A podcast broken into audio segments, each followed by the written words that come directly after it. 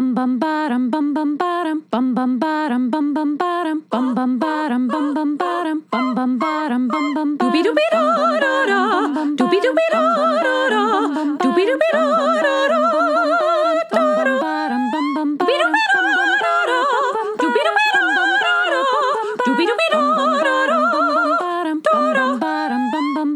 ba-da-da ba-da-da ba-da-da ba-da-da ba-da-da ba-da-da ba-da-da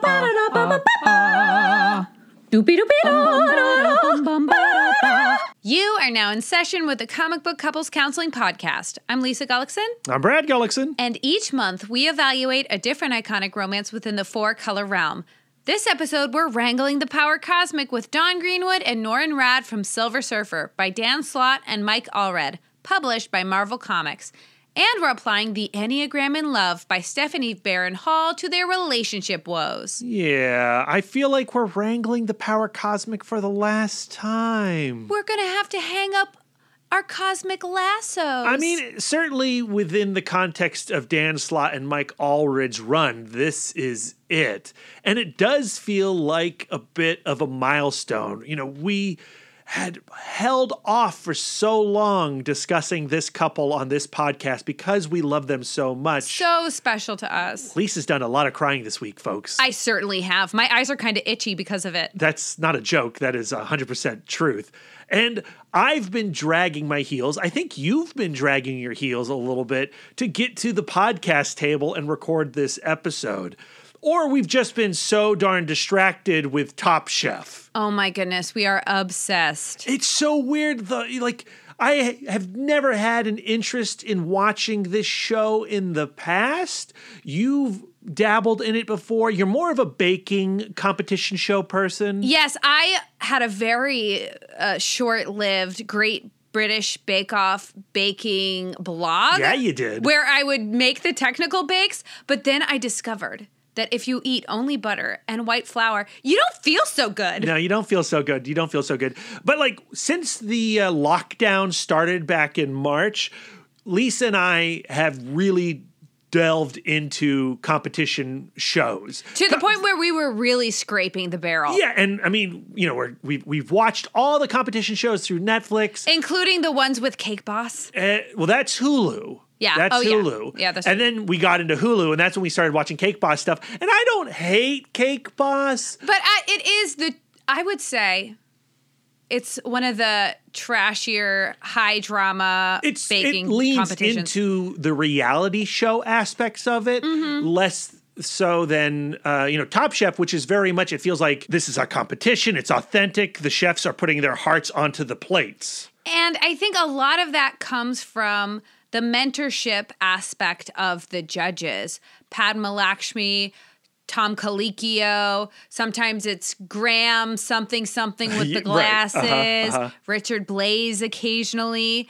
Uh, and over the course of a season, you watch these chefs as they get narrowed down, like they grow their skills. Mm-hmm. And I find that so satisfying as a viewer. It makes me feel like maybe I could cook it something. highlights the creativity behind every dish and and so yes we've been obsessed it's really all we've been watching especially in these last three weeks since we discovered it we, and we're doing it in a weird way we started on uh, season 16 i want to say the kentucky season That's right. and we're working our way backwards Yeah, where uh which is really weird because sometimes they bring back chefs from previous seasons. So like there's this guy named Katsuji who is Love so Hate him. Love interesting. I Hate him. love to hate him. um but he cuz he comes in as a returning chef and he is a monster. He is mean, he is snippy. but I think that's because he was just butting heads with the personality of John.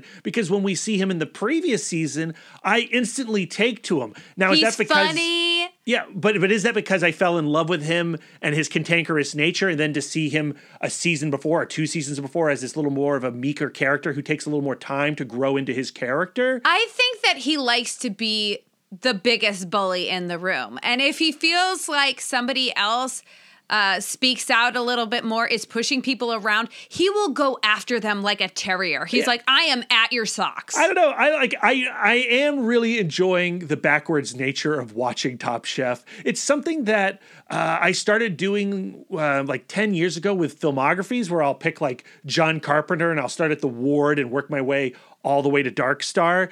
Uh, for some reason, that reverse progression appeals to me. yeah, like we're mementoing it. Yeah, we're mementoing Top Chef, and I'm loving it. I'm loving Me it. Me too. It's particularly exciting for me because I've never been able to get you into a cooking competition show. That is true. Although I'm af- I'm afraid of you like watching it without me. That's how much you're into it. I did have a moment where you're like, I want to go to bed. And I was like, I, I've still got another hour in me. Don't you dare. I won't. I won't. But we can't make this the Top Chef episode. We do have to finally say goodbye to Dawn and Norrin. and it's brutal. Uh, a power greater than cosmic is such a perfect ending to this storyline, Especially on reread. especially on reread. Now, we do have a couple quibbles here and there uh, because we just love this thing so darn much and we don't want it to end and we want it to end on our terms, but we're going to get to that in a moment. I think we do need to fill listeners in on a couple bits of history if they're not aware of it already.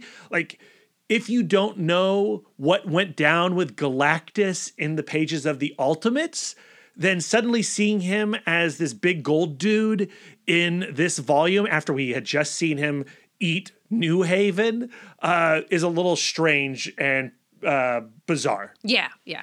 You've definitely heard us sing the praises of writer Al Ewing in the past, most notably regarding The Immortal Hulk. The comic was named Best Ongoing Series in our 2019 Best of episode. And mm, it's possible that that series is going to do a repeat on this year's uh, Best of 2020 episode because The Immortal Hulk is killing it.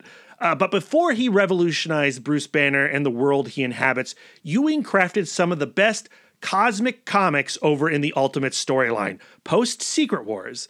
In those issues, the team consists of Captain Marvel, Black Panther, America Chavez, the Blue Marvel, as well as a few others, and they forced Galactus back into his incubation chamber, hoping to destroy the World Devourer once and for all.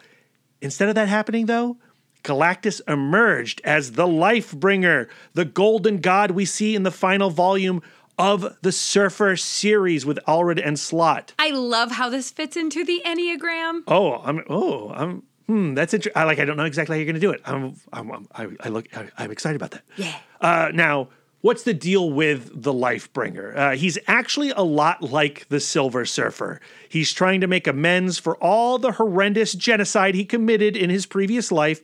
His mission, which flew into direct conflict with other cosmic entities afraid of change, was to restore or seed new life wherever possible. What's most brilliant about Ewing's run on the Ultimates is that it brought serious character to a god being who previously usually acted more like a catalyst than a flesh and blood creature. In the Ultimates, as the life bringer, I fell in love with Galactus, and it brings me great joy to revisit him briefly in this series. Sadly, the Lifebringer would only last two years in Marvel Comics. Not sure as many people liked my yellow teddy bear version as much as the purple People Eater icon. With the Infinity Countdown event in 2018, Galactus reverted back to his old hungry self thanks to Ultron, the Silver Surfer, and an Infinity Stone Gambit. Oh well, it was good while it lasted, and I highly encourage folks to seek out Ewing's Ultimates run. But the cosmic classics don't stop there. We get another big bad Silver Surfer villain in this volume Mephisto. Now, technically, a doppelganger version of him did appear in the previous Silver Surfer trade paperback when those deep sea creatures that could mimic your worst fears attacked San Francisco. One of those fishy beasts turned into Mephisto and got punched by Spider Man in the face. And Peter was all like, Why did that feel so good? The reader, of course, knows why, because Mephisto is the jerkwad responsible for erasing his marriage with Mary Jane, which we talked about in our Spider Man and Mary Jane episode focusing on the One More Day storyline. P.S. That's episode 27, folks. Mephisto like Thanos, Doctor Doom, and Galactus, has always been one of my favorites. You know, like, I've really enjoyed the most recent Doctor Doom comic from Christopher Cantwell and Salvador Larroca that's being published today.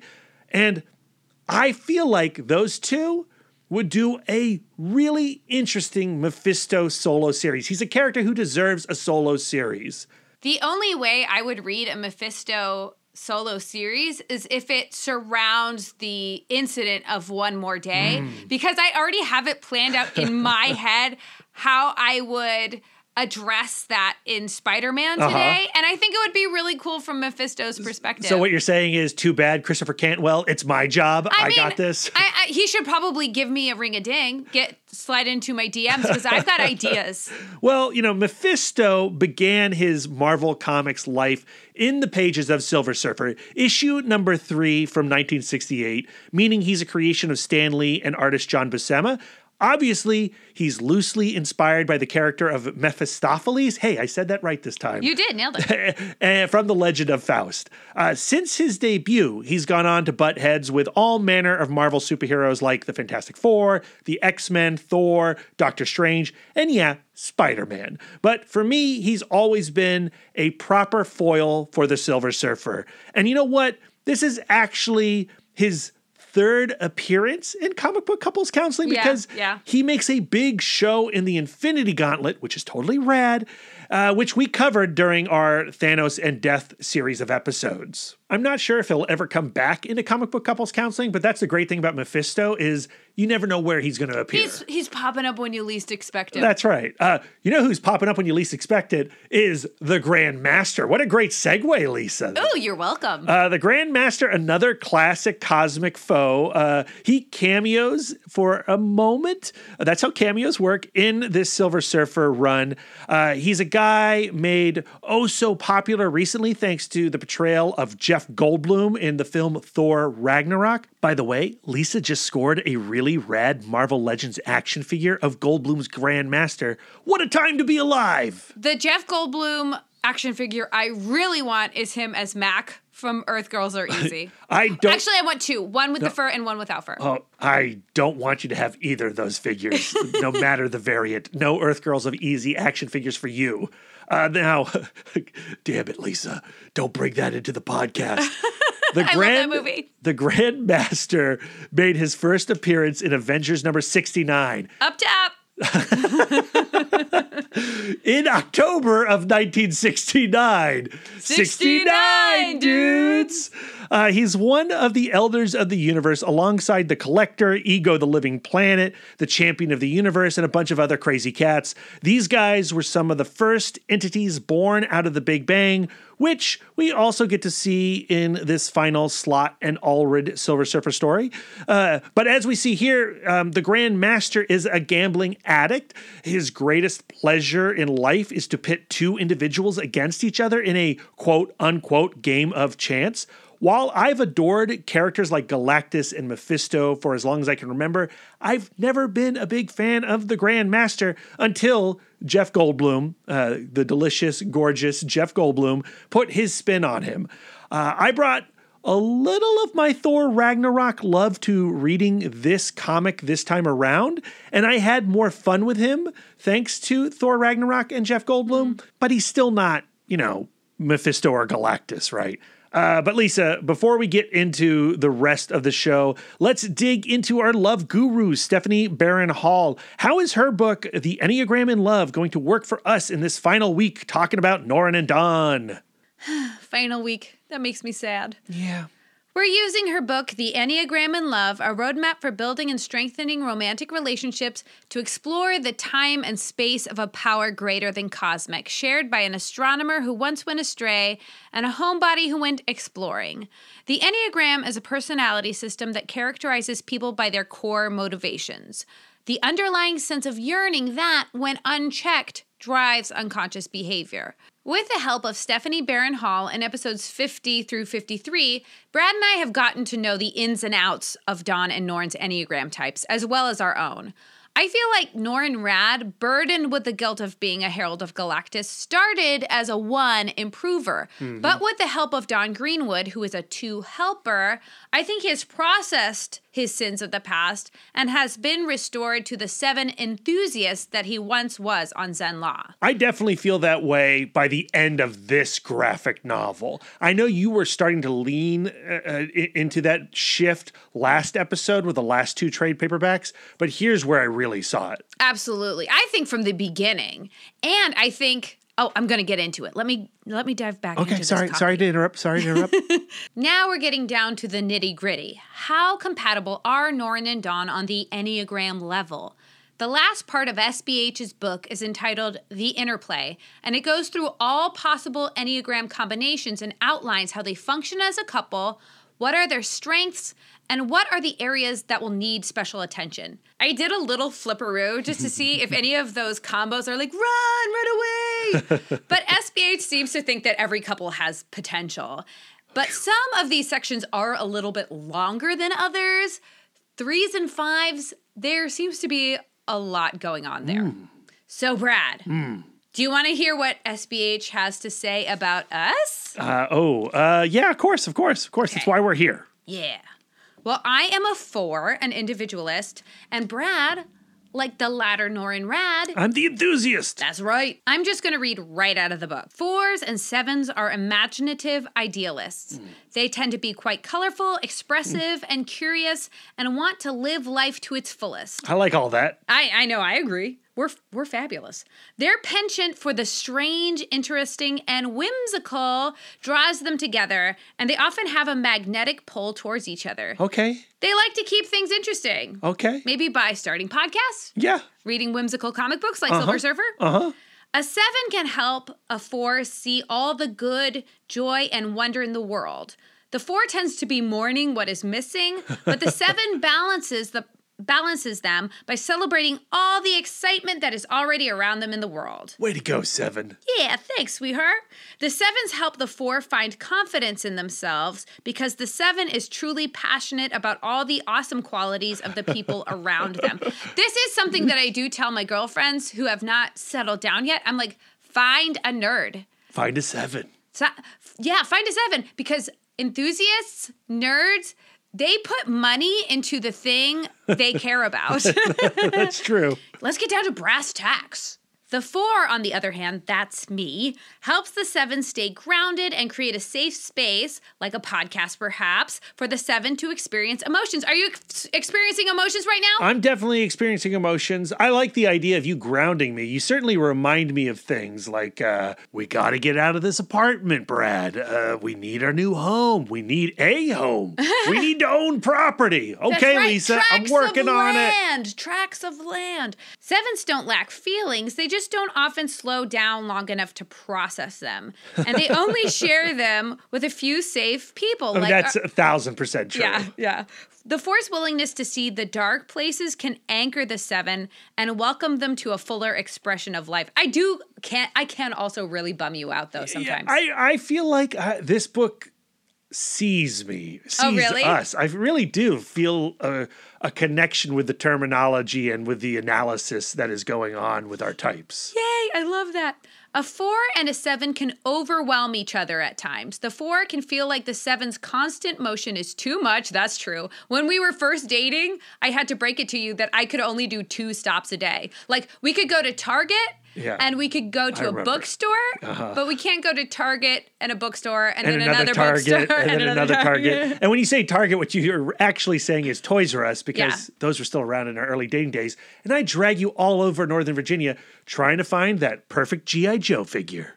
Yeah, and they can feel dismissed and abandoned by the seven's desire to do anything besides sit in emotional pain. Oh, man. Come sit, sit, sit in my pain with me. You do like to sit in your pain. The seven can feel trapped by the four's desire for emotional connection hmm. And overwhelmed by the four's need to express everything fully in the hmm. moment. I mean, that's something that we worked out early on in our dating and early on in our marriage, but that's also true. Yeah, this pairing is fantastic in many ways, but when either partner is unhealthy, they can trigger one another's worst fears. Hmm. I'm like, stay home with me so we can be sad together. Mm-hmm, mm-hmm. Strengths. A 4 7 relationship is never dry or stagnant. They are constantly intrigued and fascinated by each other. That's definitely true. And that's one of the many reasons this works. Areas to work on. Are you ready? This is what we're working on. You mean we haven't hit perfection yet? I'm I believe in a growth mindset. Uh, so do I. So do I. Okay, It's- come on. Here we go. It's very important that both sevens and fours feel validated in their emotional expression and the way they show up in the relationship. Sure, agree with that. But don't you think that's how everybody feels? They- I don't they- know. Maybe not. We don't mm-hmm. know. Okay, all right. If the four tries to bring the seven back to earth or the seven tries to cheer up the four when they're not ready, the results can be disastrous for their connection. Mm-hmm. Validating each other will help. Mm-hmm. So when I'm having the blues, Mm, Yeah, yeah. This is all. This is all accurate. is it making you self conscious? Uh, I mean, no, no. I, like to me, when I start to feel this scene by a self-help book, I start to wonder if it's confirmation bias of some kind. or some kind of like cold reading situation. Exactly, exactly. I wonder about that too, which is why I did flip through to see okay, are the sections actually all of that all that different? But I think by pre-sorting us into uh those core motivations that differentiate us, I think that, you know, like they're not going to be like both fours and sevens are practical because we've already said by going through the previous steps, we're not practical. Right. And if you go back to previous episodes where I don't feel as connected to the self help gurus, Mm-hmm. um, I, it's easy for me to dismiss their point of view. Yeah, And yeah. I'm just feeling a real good connection here with Stephanie Barron Hall's analysis. Me too. I feel more confident knowing what my Enneagram is and that I can apply it to myself, even if it is imaginary or Sure. confirmation bias or whatever. I like it. Now that we see that this applies to us, let's see if it applies to Norrin and Dawn. and that's where things get a little tricky, don't they? Especially since I've changed my point of view on what his hmm. Enneagram currently is. So we're going with two and seven. Okay. So Dawn's the two, Norrin's the seven. Twos and sevens are fun loving, energetic, and sociable, and both tend to look on the bright side of life. They share an open hearted, often whimsical view of the world with light and loving spirits. Hmm, they, she used the word whimsical with us. Not every couple can be whimsical. Uh, maybe it's the sevenness. Maybe they're just always bringing whimsy. These traits draw them to each other, and there can be a great deal of excitement and fun in this relationship. The seven offers the two excitement about life and a push to dream bigger, think about possibilities, and look toward the future. Hmm. There's a scene that really applies to this when she's on top of the lighthouse, hmm, hmm, and he's like, You never thought to get into a boat? The two is skilled at determining what needs to be done right in front of them and taking action in the present, but they aren't always good at looking to the future. So, like when Galactus the Lifebringer comes up to you and is like, "Hey, these two doohickeys are way too close together in space." She's the one who goes like, "Let's get this done. Let's just pull them apart." The seven helps the two go after their dreams and connect with the potential inside of them. The two helps the seven see how their actions affect others and gently nudges them to grow in compassion for others, which we've seen over the course of this uh-huh. entire series. This is feeling pretty accurate. Sevens are open hearted and can be sensitive, but they don't always delve into more difficult emotional spaces. A two's care can help the seven dig deeper and share more emotionally, which Alicia Masters can even see. there is also a great deal of balance in this pair when it comes to self care. Sevens are good at looking out for themselves, but aren't always aware that they are running themselves into the ground by jumping from one thing to the next. Definitely. Mm-hmm. Alternatively, twos are good at taking care of others, but aren't always aware that they are wearing themselves out by constantly putting the needs of others before their Right. own. Which puts Dawn into some downward spirals at the end of the second trade paperback and at the end of um, the Citizen of Earth trade paperback after the confrontation with her mom. Absolutely. These types can remind each other to take care of themselves in different ways. Sevens can sometimes feel overwhelmed by the helpfulness and the emotional needs of twos, or maybe how many times they have to use the facilities. Humans are always excreting things, it's disgusting. We're more than our farts. They tend to reject being trapped or tied down with our farts. It doesn't say with our farts, especially if they aren't sure about the relationship yet. This can cause the two to fear rejection and they may dig in and try to be more helpful. This dynamic can spell trouble for the relationship unless they take time to sit and discuss their differing relational patterns. Hmm. So here are their strengths. Both 2 and 7 love to have fun and be with people, so this can be a great pair with a wide social net, perhaps a social net that stretches the cosmos. Areas to work on. Conflict can be really challenging for this pair. The 2 and the 7 typically both try to stay positive, which can lead to more avoidance of trouble in the relationship. I, like Surfer has more moments of, well, I'm thinking of when they were in that convoy on the way to New New Haven. uh yeah, When they had a conflict, they just completely isolated each other Yes. instead of confronting those emotions. They put the needs of the entire convoy be- before the needs of their relationship. for sure. A focus on effective communication will help them both find the love, acceptance, and loyalty that they truly desire. Okay, I'm going to try to keep all of that in mind as we move into the discussion of this particular storyline. But again, I'm feeling like Norrin and Dawn are pretty seen by Stephanie Barron Hall. I know. I I have more supports than my interjections. Oh, I'm sure you do. And so uh, they will unfold, hopefully, Okay, as our okay, conversation commences. If you can't tell, I have really enjoyed rereading this beloved run of comics through the lens of the Enneagram.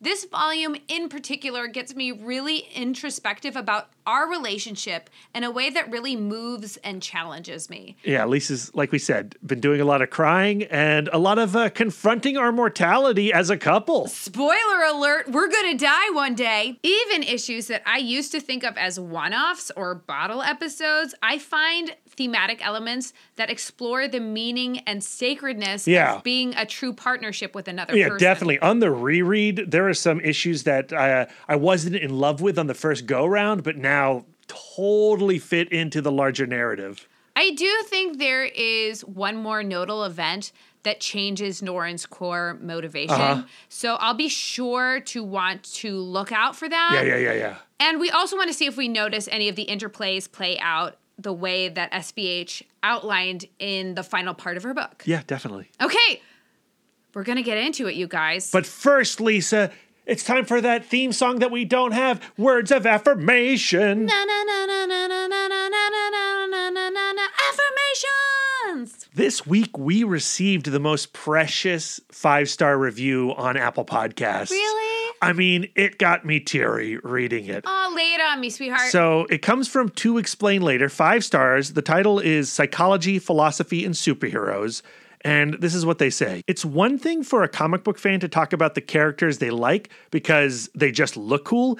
It is another thing for them to talk about them because of select story arcs and how they impact yourself. It is something special and unique entirely to take these larger than life stories that you love and find ways to connect them to discussions overall about psychology and personal philosophies and studies, or even other people, and more importantly, make the discussion entertaining.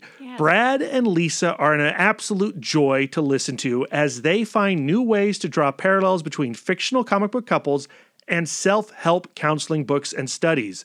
I'm only just starting to dive in, and I can't wait to swim through the rest, be it their recent episodes on Silver Surfer and Dawn Greenwood, comparing them to different Enneagrams, or their Swamp Thing and Abigail Arcane episodes, comparing them to the experience and personal philosophy of rapper Common. You, as a listener, will start to hear things that you feel can be applied to yourself, be surprised by the connections they were able to find to strengthen their comparisons, and add a level of depth you may not have found before to these characters. TLDR, even if you're not into comics, I would recommend this show. P.S. Marlene and Moon Knight would be a good relationship to explore. Uh, to explain later, after such a loving review, we'll have to cover Moon Knight and Marlene. I may just very well be putty in your hand. uh, yeah, so thank you so much for leaving such a lovely and thoughtful review. Talk about feeling seen. That's Yeah. exactly what we want people to get out of this podcast. and when we talk about words of affirmation, I mean, I feel affirmed. Thank you. I feel validated. Thank you. And that's a good place to be as we go into this incredibly tragic and sad ending, uh, which is uplifting, but also very, very emotionally taxing. We need these words of affirmation. That's right. Let's ride that wave, that love wave. Yeah, so yes, we're discussing the final chapter in Dan Slott and Mike Allred's epic Silver Surfer romance, A Power Greater Than Cosmic, which covers issues 7 through 14 of Volume 8 of the main Silver Surfer series. Allred's art is colored by Laura Allred, and the lettering is done by Joe Sabino. Here's the plot synopsis. Can I read it? I mean, yeah, sure. Yeah, here we go. The surfer and Dawn are back out in space and back in trouble. Hmm. but at the universe's slickest space casino, Norrin Radd is going all in, and the stakes have never been this cosmic. When our heroes are accidentally swallowed by Jumbonox the Giganormous, their only hope is a society of sentient macro microorganisms who, by no fault of their own, might just be the deadliest disease in the universe. And on the hauntingly beautiful world of Incandescia, the spacefaring couple might completely lose themselves. But will they finally be torn apart by the vengeful Warrior Zero? Or a certain former master? because there's only one reason the Silver Surfer would ever serve Galactus again if the universe itself hung in the balance. The lives of Norrin and Dawn will never be the same. After working our way through five trade paperbacks of this run, I gotta hand it to the people writing the copy on these books. Yeah. These are good summaries. So fun. I wish that was my job. I would love to write Oh. copy on the back of Marvel comic books. For sure, ditto. I, I think agree. I think mostly so I could read the, all those comics. yeah, I mean, that's something that we've been talking about a lot lately is finding the time to read comics. Yeah. So the goal is to get a job where you're paid to read comics. Ah, the dream. that's the dream. I think one thing that the summary on the back of this book doesn't highlight is the conditions in which Dawn Greenwood left Earth this last That's time. also what I wanted to mention briefly is the, the last time we saw her before this issue, she fled Earth because she couldn't deal with that encounter with her mom, where the last image she saw of her mom as she bled out was the mom who had her blood type, who could step in and save her life, refused to do so. And thankfully, Surfer could get Eve, and that's why Dawn is alive still. Um, but the horror of watching mom fade away, uh, I mean, it's it's hard for me to look at. I can't imagine to actually live that emotion. Yeah. And then she left her sister and her dad without saying goodbye. She literally was like, Surfer, let's get out of here. Let's get out of here right now. Yeah, and Surfer obliges. And how does the Surfer start to, you know, uh, not necessarily heal that wound, but slap a band aid on that wound? He takes her to cool places in the cosmos. And those are places like Puppy Bunny Kitten Planet and, you know, the Cotton Candy Tree Forest and the ball pit of the Clack Clacks. Of course, Dawn, while she's having fun, starts to realize that maybe the surfer, Norrin, is taking her to the most safe and relaxing places in the uh, in the cosmos and not necessarily the coolest or most exciting. Toomie and Surfer were conspiring against her, which of course leaves her feeling betrayed. Like her two companions not letting her in on this idea that, like, she needs to be safe above all other things. And when she finally calls them on it, she's like, You promised to take me anywhere and everywhere. Yeah. And Surfer's like, All I've been doing is taking you places where you're getting hurt. And he's thinking most specifically about this incident with her mother. And to me, it makes me think about like, what's more important? Are you keeping your partner safe? Or are you making your partner's dreams come true? Well, yes, I also think that the surfer is still missing the point of what went wrong mm-hmm. with the mom situation, which is the consent issue. Like he thought he knew what he was doing, he was going to surprise her. Oh no, this is not something I should surprise a, a person on. I shouldn't just rip their tonsils out and I shouldn't just reveal where mom is as like a ta da present. And Surfer needs to be communicating with Dawn in where they're going and why they're going there. So he's still holding something back when he's taking her to Puppy Bunny Kitten Planet, right? Yeah. You know, th- that's that's the issue. It's communication. I also think that it, he's not the tour guide anymore. Hmm. Like anywhere and everywhere includes places he does not know. Yeah, and that's the exciting thing for Dawn is that they are discovering things together whereas he knew about Puppy Bunny Kitten Planet. Yeah. But there's a major theme that's coming up in this particular issue of the idea of risk and what amount of risk are you willing to take. So, anywhere and everywhere is her consenting to be in danger. And uh, we watch this kind of now this consent issue of she like I Like, want this. I, I want this. I want to be in danger. And then we see this kind of result in what the ghostly man in the background is saying. Like this is the this is the beginning of an incident that leads to what this person, this mystery man, thinks of as their ultimate disaster. Yeah, the mystery man is depicted uh, as they're leaving the ball pit of the Clack Clacks, watching them from afar, and he's not quite solid. And he has a little bit of a scrawly chin. You don't really recognize the design. Um, but he doesn't look attached to this reality. And speaking of not being attached to this reality, they go to the Casino Cosmico, which exists between dimensions. And Norrin rearranges Dawn's ladybug bikini into a cocktail dress. Which I love. this is one of my favorite Dawn looks. I mean, that would be a fun one to cosplay, but tricky considering that the dots on this dress sort of float around in a very Kirby Crackle method. Yes. Uh, now, who do they see when they get to this casino first? Uh, they see Mephisto, and what I love about this Mephisto scene, it's it's a little bit of a jokey scene. It doesn't really have much to do with anything, uh, but we see him doing this. Devil went down to Georgia, playing a golden fiddle. Hey, if and, and talking to this alien, saying like, if you beat me, uh, as a fiddler, you could get this golden fiddle. And Mephisto, not realizing that this alien has many, many arms, and he destroys Mephisto in this casino. And there's this one little image of Mephisto looking so crestfallen, so sad that he's been defeated on this planet. And he leaves with his tail tucked between his legs Which delights Surfer. delights Surfer and delights me because again, going back to one more day, he's like the ultimate villain who screwed over one of my favorite couples, Peter Parker and Mary Jane. Yeah. and uh, I never want to see him win. Yeah, same. I I like the idea of wherever Surfer goes, he's always like, ugh, that guy. Like he has an enemy any room he walks into.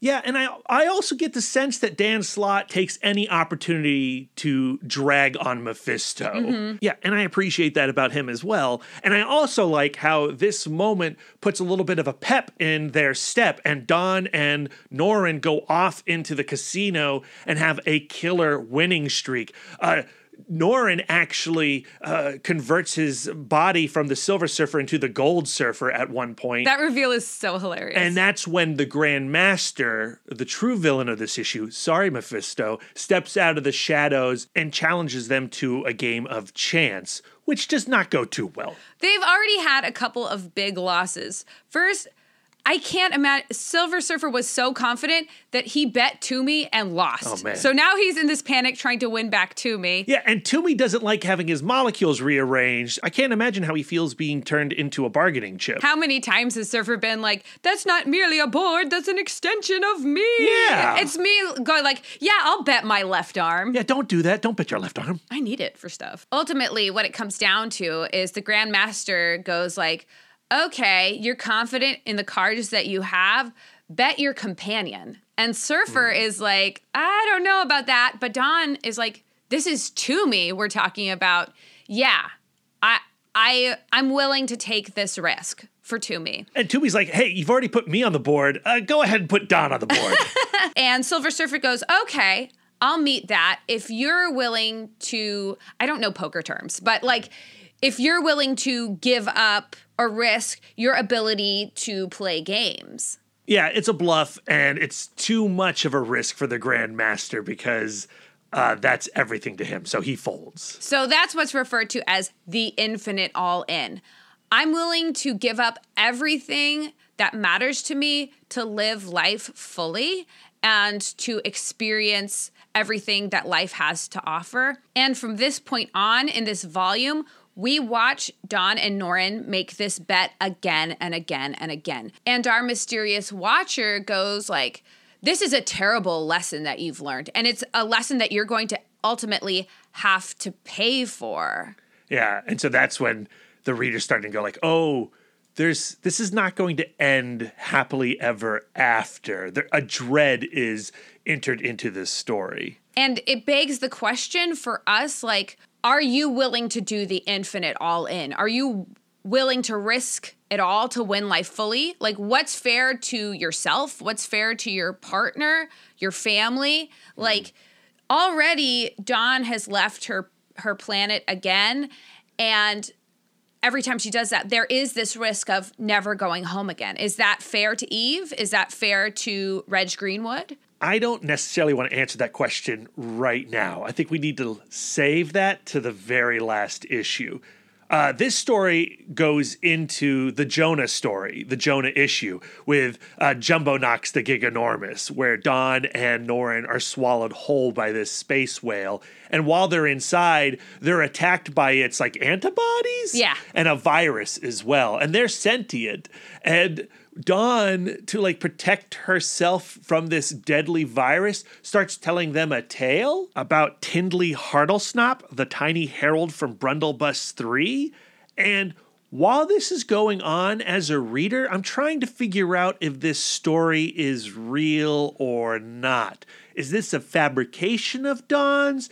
Did this actually happen? And when I got done with this issue the first time, I thought it was a tall tale, and that's the title of this issue, Tall Tales, and that that that Tindley, uh, Tiny Herald, didn't actually exist. However, on the reread, I do believe these adventures happened. I do believe that this tall tale is a real tale. Me too. I think that it's kind of like the uh, issue when Dawn got uh, sucked into the darkness. Oh yeah, yeah, with the lighthouse. and it just gives it it implies that Silver Surfer and Dawn have had so many adventures we have we couldn't possibly know all of them and witness all of them as a reader which i love Yes. because that means that there is opportunity Yes. to tuck back into this timeline and find more adventures So this is what I was thinking on this reread because I love these characters so much, and uh, I don't want to. Sp- I mean, we all know what happens at the end of this story, yeah. right? Like the Dawn we love ceases to be. yeah uh, You could do a Hellboy-like comic, meaning. Mike Mignola uh, took Hellboy all the way to hell and ended his story, but he doesn't want to kill the franchise of Right, Hellboy. right. And so he has these BPRD and Hellboy stories, and he goes back in time and tells these lost tales from 1953 or whatever. And you could, if you wanted to, revisit Norrin and Dawn in one of these untold adventures. And uh, uh, Mr. Allred and Mr. Slott, uh, if you're listening, please do that. Just give us like a free comic book day, a little one shot. I'd like to be with these people again someday through your lens. Of course, I'm in love with the idea of Slott and Allred approaching Dawn and Norrin again, but I also love the idea that now it's open for any writer and any artist Yes, to go like, yes. I want to tell my Dawn and Norin story. Well, again, going by the Mignola Hellboy method, that's what happens, right? You know, Mignola, uh, he's always credited as a, a plotter or a co-scripter or whatever. But a lot of tales are it's somebody else writing the, those adventures. It's somebody else drawing those adventures. There's opportunity here for other creators to tell these characters' stories. And I want that to happen as well. But I also want Allred and Slott to go back someday. I know Tom Brevoort, the editor's like, that's the magic of this You story. You can never go home again. You can never go home again. And I agree with you. You just ruin it if you were to like continue past the final issue narratively. But you could go back and tell one of these lost tales. That's all I'm saying. Of course, like the best tall tales, this is ultimately a morality tale. Yeah. And one of the adventures that they go on is the Lord of Nightmares had a scuffle with Null Set, and Null Set, like, just killed a swath of his dream world. Uh-huh. And he's like, I need help repopulating my realm. And so Dawn immediately goes like, "Well, I have a bunch of people in my dreams, my family, everybody back in Anchor Bay." And so she offers them up and it, it's a ton of people, but still not enough. And then Surfer tries to go back to Zenn-La, but Zenn-La even they're, like, "We've even turned our backs on you in your dreams." There there's he, he doesn't have access to the his dream people of Zenn-La. But then Tindley goes like, "Well, there's everyone from Brundlebus 3." And when his dreams come forth, all of the teeny weeny smaller than microscopic people from Brundlebus 3 are what we would call like full size. Yeah. They're just as tall as Norrin and Dawn. And Norrin feels this wave of gratitude to see all of the lives of Brundle Bus 3 in proper scale. Yeah, people that he saved.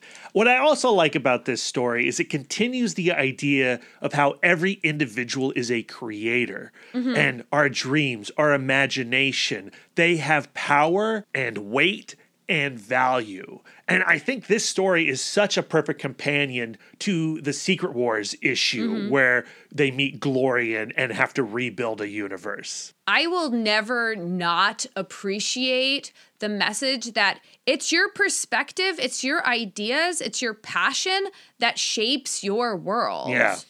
Also, uh, there's one more little nugget of wisdom from this, what I initially considered kind of a cute throwaway Yeah, issue. This is what we were talking about earlier, right? Like, this is such a crucial comic. It's not filler in any way. That's right. And so as they're pulling away, um, Silver Surfer notes that Jum- Jumbonox, the giganormous, from the distance of space, doesn't seem all of all that big at all. He just becomes a tiny speck, just Yeah. like everyone else. And I think that that is this reminder that like whatever battle you're facing, it's every bit as important as every other battle in this universe. What hmm. you're doing in your life, depending, it can seem as tiny as Brundlebus 3, or it can feel as huge as Jumbonox, but from the perspective of the universe, it's all equally important. Yeah, it's all about girth, not length, guys. And also equally unimportant. How dare you make a dick joke while I'm summarizing the beauty of this issue? I'm Brad. Yeah, you are. But now we got to get to the issue number nine uh, called Shadows in the City of Light, where I have the most complicated emotions around. Same. We're now on Incandesca, a planet populated entirely by holograms. Sentient holograms. That's right. So they land on this planet. It's gorgeous, it's clean, but they're a little weird when Dawn asks to use the facilities. yep, yep, yep, yep. And so when she returns from using the facilities, they get this beautiful tour of this planet. Uh, they get to go to a ball and they have their first dance, and it's lovely. But then when they're at the zoo, they discover none of these animals are actually alive. And their tour guide goes like, "Ah, Dawn, I think you would understand.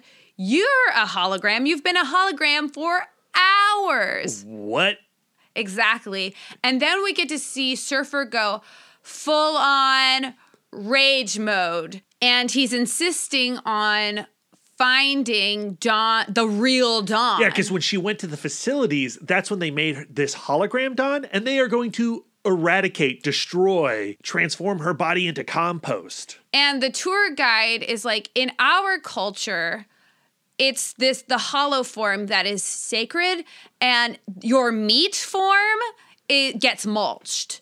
And uh, so Dawn, in panic mode, takes Toomie, goes and finds their, I guess, composting center to retrieve the body. And luckily, there's something wrong with the machine. And so she hasn't quite been mulched yet. Oh God. And here we meet the grease monkeys, who are the 1% of incandescent that stayed behind in order to maintain the machine.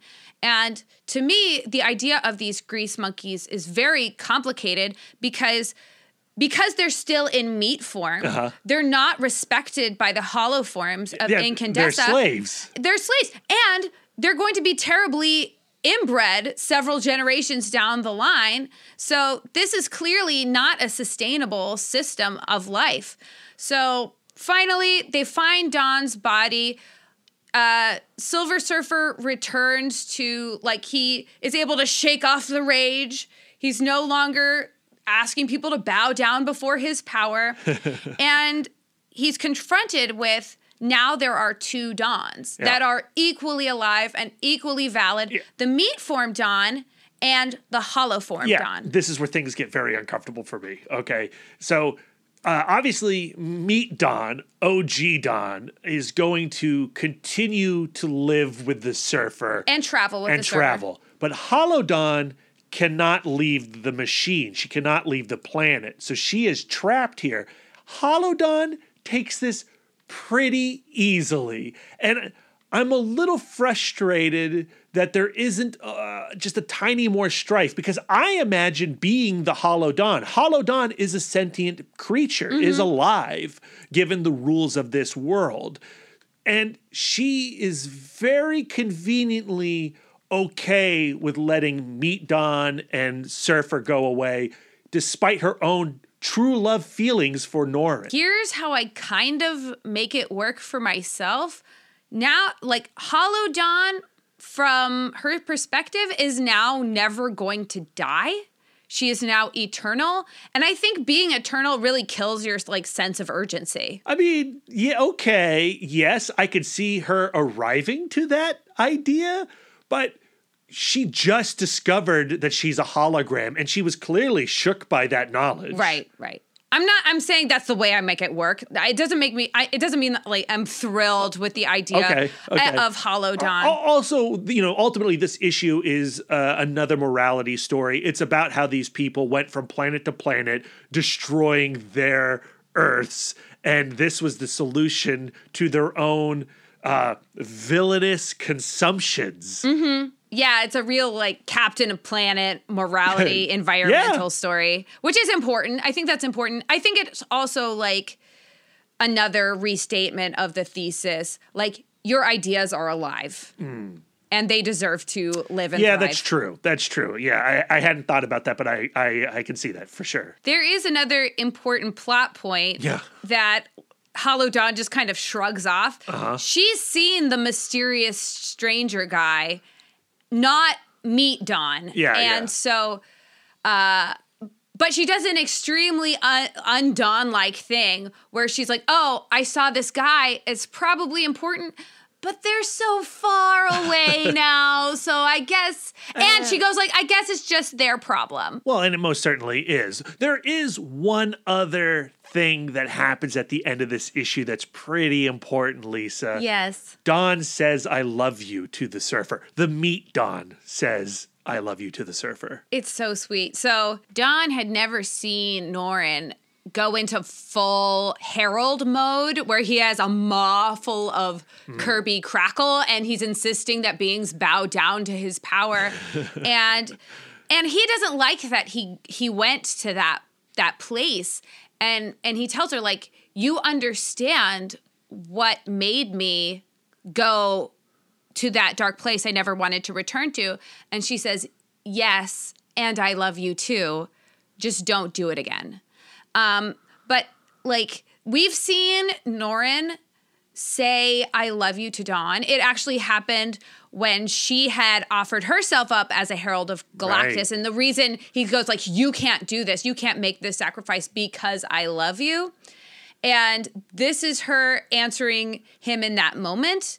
Like I like I'm now connected to your being to such a degree that like the loss of me is as great as the loss of a planet. You pointing that out off mic a couple days ago really like changed my perspective on this story because in my head she had already said I love you in a passionate way but that has not actually occurred. It's they've said it again and again through their actions, but this book is for a romance book is pretty buttoned up. Like we never see them like we've seen in every other couple we've seen like the two hotties tangled up in the sheets. We don't get this Yeah. with Dawn and Norrin, and I kind of love that about it. Yeah, it's a little chaste, but um, but very very sweet, and like it when you get an "I love you" in this moment, it's all the more powerful. Yes, yes. But I think the chasteness kind of connects to my school schoolgirl crushy side. Yeah, uh-huh. where like that age where like all you really wanted to do was hold someone's hand and go on adventures. yeah. And I'm not saying like another creator wanting to go back in time, explore some of these untold Norrin and Dawn stories,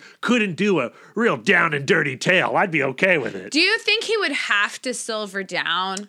Oh no, we can't take. We can't. I mean, yes, I think so. I think he got a silvered. Well, I don't know because I mean it depends on what what he wants to get out of it. I'm sure he. Oh, this is we're getting way off tangent now, but I'm sure he could, with consent, just put like a baby in her Oh yeah, I mean that's without true. like using any uh physical parts inserting it. But I think that she would. I think she would be as e- like as offended as like you. You.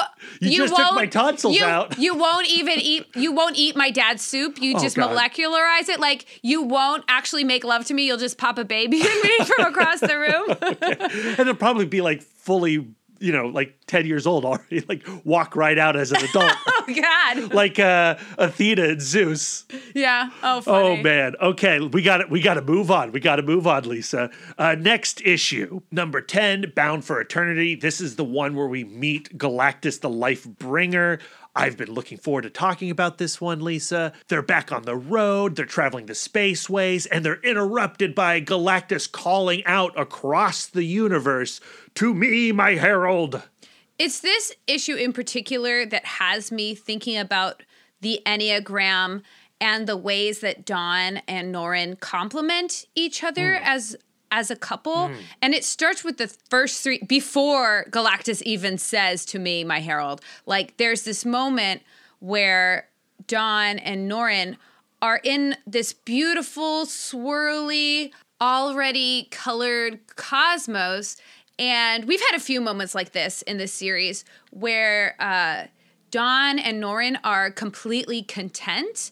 And when Norrin is content, the first place he always goes to is gratitude and mm. gratitude for Dawn. And he goes like, thank you for being in my life. Like since we've been together, I've got I've gotten to see the new frontiers again. I had got stuck in this rut just going and seeing the same places mm-hmm. over and over again. I'm always going back to Earth or the Shi'ar Empire or whatever. And now that you're in my life, I'm excited about the newness. Yeah. And to me, that's him thanking her for getting him back in touch with his sevenness. Yeah. Like he had forgotten his core motivation to explore. He and forgot about his astronomer self on Zenn-La. That's right. And it's just like Stephanie Barron Hall said twos and sevens remind each other Hmm. about life's potential, both the potential to have adventures and the potential to really make a difference. I think the surfer we met pre dawn was a guy who had fallen into the rut of the spaceways of always moving, always going forward, always looking. But Dawn actually reawakens his curiosity. yeah, and his appreciation. The other thing I want to point to in this first panel of this issue, you're talking about the Allred cosmos, like Mike Allred and Laura Allred coming together and really delivering a space that is beautiful. One of the complaints that are often thrown to like 90s era Silver Surfer comics, you know, I, like I don't want to uh, rag on Ron Lim, who I adore, and I think when I think Silver Surfer, I think of Ron Lim's Silver Surfer in a lot of ways. But his backgrounds very blank. You know, cosmic. There's stars. There's blackness. Not a lot going on.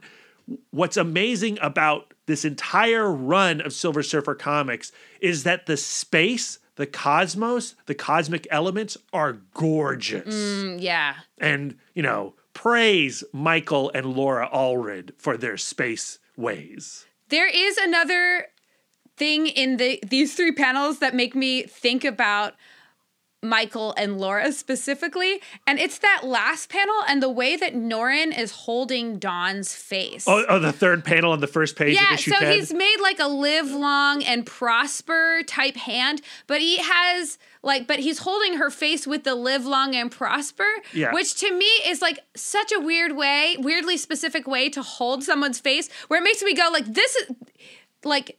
Michael must do this to Laura if this is the way he's drawing her hand. It's so listeners, his hand. listeners, listeners, I'm gonna I'm gonna get real right now. Yeah. Uh, Lisa and I were talking about this a couple days ago, this one panel, and we've tried out this position. Yeah, we did. We tried to hold hold each other's faces like that, and it's weird. Uh, it's weird for you. I like it. Oh, because- I, I think it. I think it actually fits. One, I love the ling- live long and prosper motion, but I, I think I think it holds your chin quite well. Oh yeah, I mean, I guess because I'm so much smaller than you, you got a big head. Well, it's a I, I like split my hand in half. well, yeah, it doesn't work for me, but it works. It- but my hand on your chin, I think it works. oh, that's well, all I'm saying. I just find it very sweet. Like it's so specific, it must be real. getting back to Galactus's cosmic call, uh, a call that the surfer has no will to deny. He answers it. Uh, And he's a little upset at first, but when they come upon Galactus and he is now gold, he is now the life bringer. Uh, Galactus does a quick rundown of what went down in the Ultimate storyline. They learn that when Galactus first arrived in our universe, in the Incubus Cell, it broke apart the alpha and the omega and the two pieces which were containing all this energy and when it exploded that was the big bang it created our universe and the two pieces the alphex and the omegron flew across the universe but now they are coming back together and if they come back together our reality our universe will be destroyed So what Galactus, the Lifebringer, is asking them to do is to take these two halves and return them. Uh, well, to take one of the halves and return it to the edge of the universe, so that um, the universe gets another half lifespan. Yeah, yeah. But Dawn has the idea of like, well, what if we split up and you take half of the object to one side and I'll take half of the object to the other side, writing to me. And um, Silver Surfer goes like, you realize that this is an enormous risk. You, you, we're both, we've never done anything like this before. And Dawn goes like, but we have to do it. there's not a choice here Exactly. So we go back to the Enneagram book. This the seven is like um, this could get us trapped away from each other. And the two is like, but this is what has to happen right now. This is how we help. So like this is like like a two's dream to have to have this opportunity to serve everyone she's ever met and everyone she's never met. it's another infinite all in That's right. And uh, so I love before they part, uh, Norrin looks at her and goes like, Dawn Greenwood, will you ever cease to amaze me? And uh, it's very sweet. You get the idea that he understands the risk better than she does, though, because when they do reach opposite ends of the universe, uh, she is you know, rightfully devastated because they're not going to necessarily uh, get back together because Galactus can't fold that space like he did the first time. He can't create that tunnel again. Yeah. And she goes like, I can, I have Toomie. I could still have adventures, but they're not going to be the same. And but Toomie though doesn't really have it in him being this far separated from the surfer. Yeah, so Toomie can't speak anymore. The, apparently, the only way Toomie can speak is if these two are together. Or at least that's the impression that Toomie wants to give. and once the lovers have been parted, never to return to each other again, Galactus the Lifebringer is like, Forgive me, Harold, though I believe in your heart you knew the sacrifice the two of you were making, which makes me go, like, that's an enormous presumption, Galactus. But also still on brand with the big G. Like he's the Lifebringer, but he's still he's still a bit of a cosmic jerk. But he does he does have a so- something of a, a conscience rattling around in there. When Silver Surfer realizes that they're now so far apart, his cosmic senses cannot even fathom where Dawn could possibly be. He gets angry and I think that there like if this had happened earlier in the storyline, there is a version of Norrin Radd who would go like, "This is what I deserve. I deserve to be alone. This was the price the universe asked of me." I think Be- he would have adapted pretty quickly. I, I think he would have gone like, "This makes sense. Mm-hmm. I took all of these lives. I ruined all of these loves. It makes sense that I lose my love too." But he is so past that place in his life. He is healed that guilt to such a degree where he can go like eternity you, owe, me. Yeah. I just saved every life that you contain. I just doubled your lifespan. I have never asked anything of you before, so please give me this. what I love though is that eternity. He's like, ah. yeah, he says, just this once, Norrin Radd. And then he does literally the easiest gesture anyone can do. But it, I mean, let's get real. If we're talking about uh, the most iconic moments from this run of comics, from the Slott and Allred era, this has to be a top five, top three moment. The, the, the image of eternity bringing his two fingers together, and inside the tips of his fingers, we see a rushing surfer and a racing Dawn Greenwood.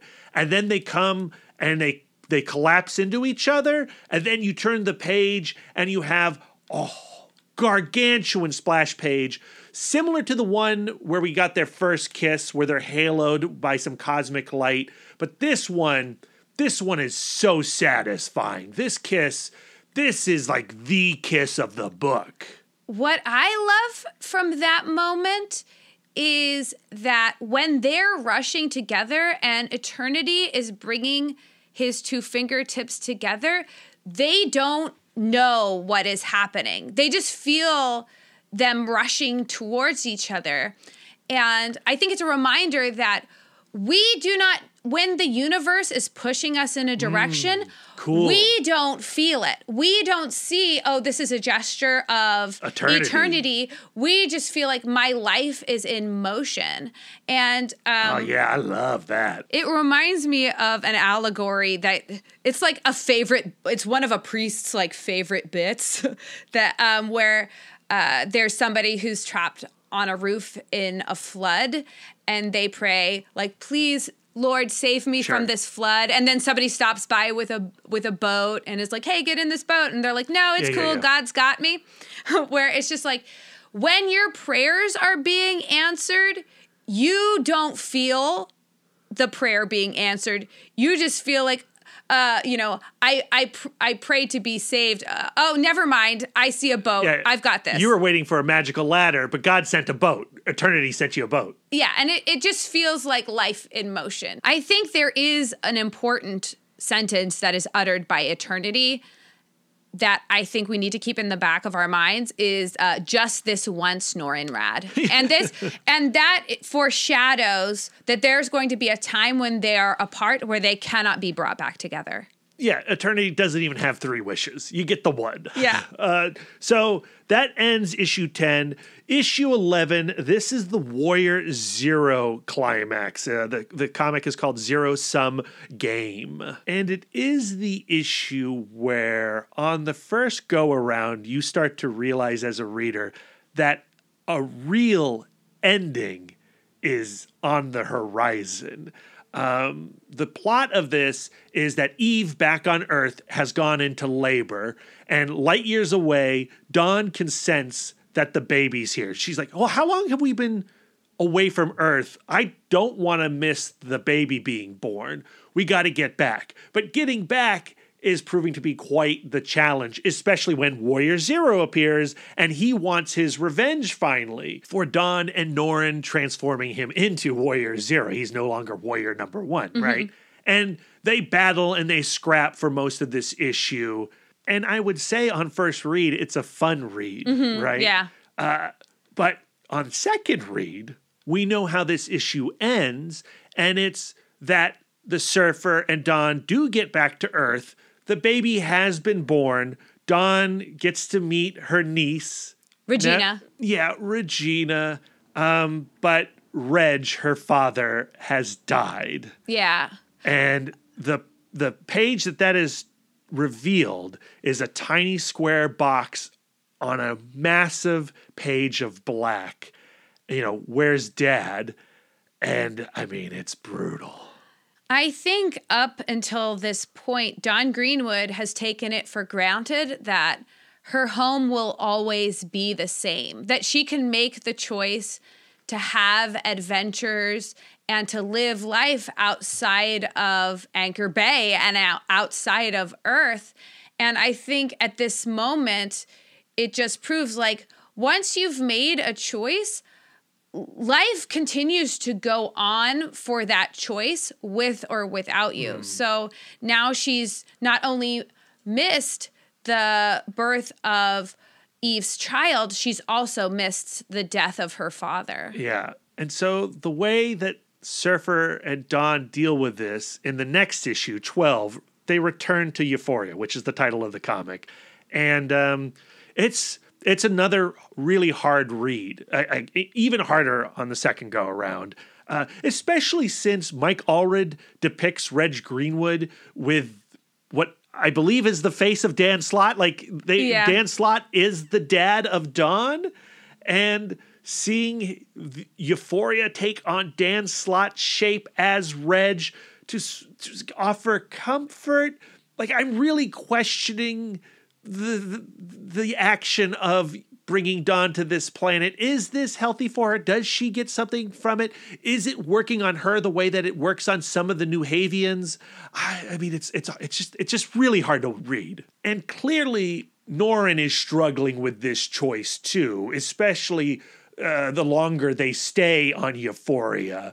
Uh, he, you know he needs he needs to get her off He's taking a tremendous risk for his core motivation because Doctor uh, Euphoria offers to give him some comfort too. Like, why don't you just silver down and hang out? yeah he won't have it And he says like Euphoria is a honey trap. And he's he says a direct quote, I value my freedom and mobility above all else. And That's so the core motivation of a if seven. He feels that way about himself.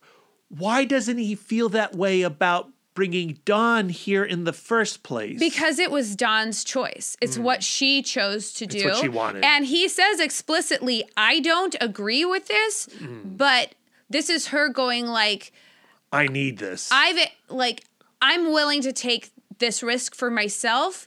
And so he takes a risk as well. Mm. It's the infinite all in. oh man. Okay. Yeah. Yeah. Yeah. Mm. It's, it's rough though, Lisa. It's rough. the way this issue is structured, it's uh, flashing back and forth between the what would be considered the current timeline on Euphoria and what transpired from Dawn being told that her father is dead and her telling Silver Surfer once again that she wants to, leave, leave. yeah. And uh, one of the first flashbacks to Earth is uh, Norrin is with Costas and they're at the family picture wall. And Dawn is sitting looking out at the ocean. And Costas is like, Go to you her. need to you need to say something to her and he was like i don't know if it's my place and this is another reminder like hey you're part of this family now and part of being a, with this family is dealing with the greenwood girls emotions Right. and so he goes out to Dawn and she asks him to find her father's ashes in the ocean ah, because yeah, Dawn yeah. didn't even get to be there Right. for them distributing spread, the yeah. ashes because Eve is like, we had no idea when you were coming back. Eve's you bad. could you could never come back. You literally just disappeared. You could have been kidnapped by an alien. We like have no we had no idea where I- you and were. she's not wrong. She's not wrong. She's not wrong, though. I do think that it is something that she did out of anger. Yes, Um, I, I agree. But I but I, I would say understandable anger. Yes. I don't know if it's justifiable anger, but it's understandable. It Yeah. might be justifiable. But what Norrin tells Dawn is like, I can't find your father in the ocean. I be and she's like, you could find my mother with one piece of her hair. Yeah. And he goes like, the fact of the matter is your father doesn't exist anymore. Like those ashes are not your dad. Your dad is gone. And he goes on to say that her father only exists in the past and in her memories. And so her going back to Euphoria is her revisiting her father's memories. And then she later does ask to go see her father where he exists in the past. And that is their last infinite all in.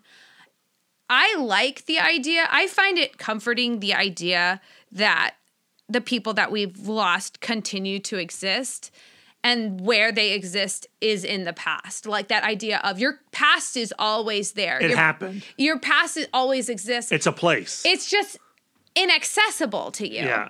Um, but unfortunately for Dawn, she feels like the she's time traveled already a couple of times, and she goes like, "Well, the past is an accessible place, and I want to go there." Before they leave, though, they do have to get Dawn weaned off of this version of Reg, her memory Reg. That's right, and it's been this collaboration between Dr. Fuzzmeyer, Euphoria, and Norrin, and they're just trying to give her more and more space, but she's still having these unresolved emotions. And it comes down to Mama Hub and her wisdom to make Dawn comfortable enough to finally leave Euphoria.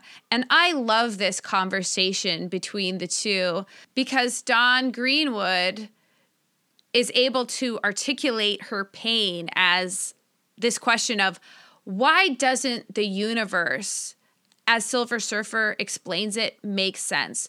How can a universe be both infinite hmm. and expanding? And Mama Hub goes like, well, the universe is like the love of a parent. When your father saw you for the first time, he had infinite love for you. But as you aged and you became more and more of a person, his love continued to expand. And Dawn grows like, well, that's like my love for my father.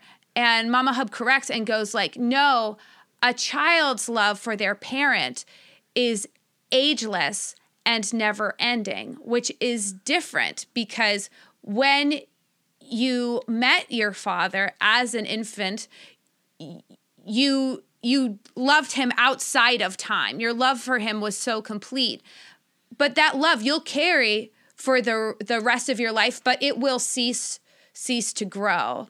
And Mama Hub ends the conversation uh, with like if you're very very lucky, you will get to experience a love that is both infinite and expanding as well as ageless and never ending. And the first time I read this, I thought that this was Mama Hub going like, You need a well, kid. Yeah, that's what I thought.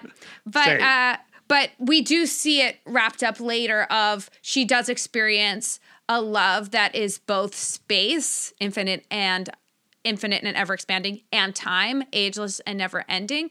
And it reminds me of something that we actually say to each other all of the time. And we never said it as an expression of like, we were never thinking about Norn and Dodd when we would say it to each other. But one thing that I love to say to you is, hmm. I love you more than anything, and I love you more than ever. Hmm. And I think that is my way of saying that my love for you is space. Like, my love for you is, sorry, I'm getting choked up. my love for you is more precious than any object. My love for you is I love you more than anything. And my uh, love for you is more precious than the present moment. Yeah. I, I love you more than ever. It's also like the song lyric of that we quote a lot, which is "I love you more today, but not as much as tomorrow." Yeah. The issue ends with Dawn acknowledging the risk and possible sacrifice that Norrin took by remaining on this planet, uh, and she's very grateful and she's thankful f- to him. And they decide to leave. But when they leave, she does ask him to silver down to fly on the board uh, as Without his protective sheath. and he's like, "Oh, I can't do that. No, that, uh, that's how I survive in space." And she's like, "Well, I've been doing just fine. The board, the power cosmic, they can make it happen." And the final panel is the two of them, uh, silvered down, embraced onto me, flying through the spaceways. Yeah, and Silver Surfer says, amazing. This is how you feel all of the time, every time we're flying through space. So I think that that's a moment of empathy for him to be on the board and feel what Dawn Greenwood feels. But I think it's also like a statement about Brene Brown hashtag vulnerability of like, that's what being in love is like going through life with this huge open nerve hmm. of this person standing next to me is both outside of me and infinitely precious to me. So, issue 13, Timeless. Um, I want to talk real quick, Lisa, about the cover of this comic. I love it. And the first time I saw this cover uh, and, and how it acts, because like you see it months before the issue ever comes out, you see it months before you've read the previous issue, and it it's an image of a very old Norrin and a very old Dawn, uh, silvered down, embraced, looking out over a, a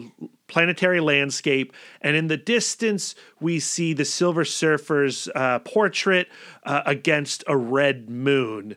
And um, what this cover did when I first saw it was signify the idea of living the rest of Dawn's life together. Happily ever after. Yeah, and you go, this is going to take you to a place where Dawn is no longer going to exist. It's telegraphing the narrative. And the first time I saw that cover, I was like, oh man, is this how it's going to end? It's just going to end with them dying of old age together. And that's beautiful, but like, it's just such an end. Like, it's just such an end. And in some ways, it's obvious. Um, but this week, I read the Entertainment Weekly interview that Michael Allred and Dan Slott did after issue 14 came out.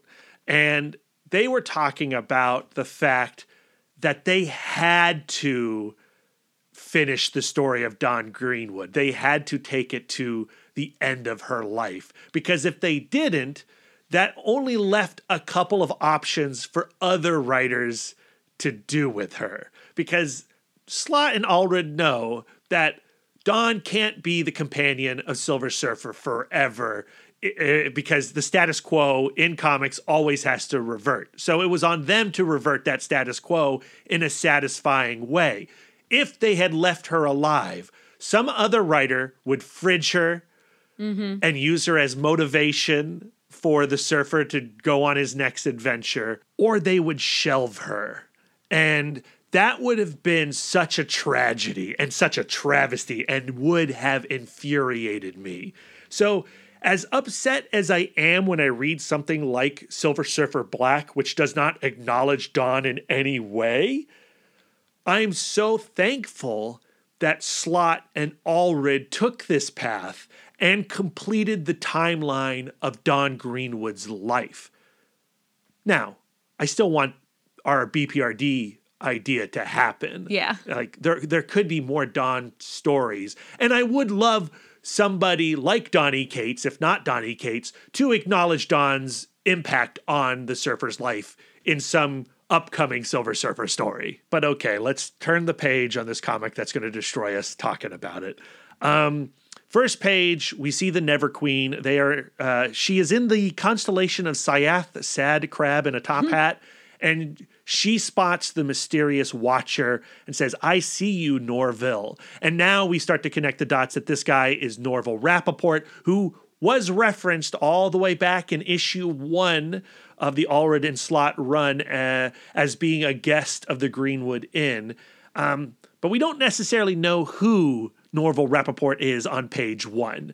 But he's there to observe a final wish, Dawn's final wish.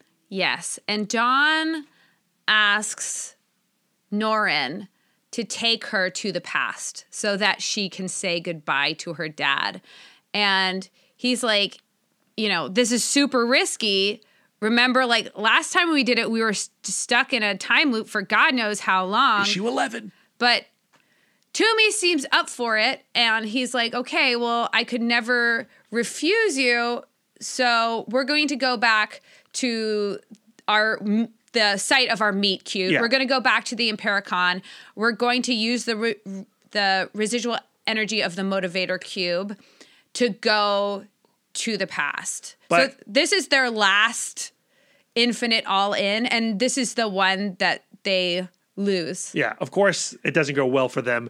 Uh, and this is also the moment where Dawn sees past Dawn and Surfer and points out the rip in space and time and helps them navigate towards that hole where they can then go save uh, eternity with Glorian and uh, the Doctor Doom eternity, right? And of course, in that exchange, Dawn tells other Dawn that it's going to be okay, but then tells Norrin, I hate lying, especially to myself in Right. the past. And he tells her, well, it had to be done. You had to do it. So they go so far in the past, they overshoot their mark that they go all the way to before the Big Bang, and they're on Ta, which is in another universe, yeah, and it's Galactus's original planet when he was just the man Galen. Yeah, yeah. And when they land on Ta, uh, Surfer takes on a new form because he doesn't want Galen to recognize him and you know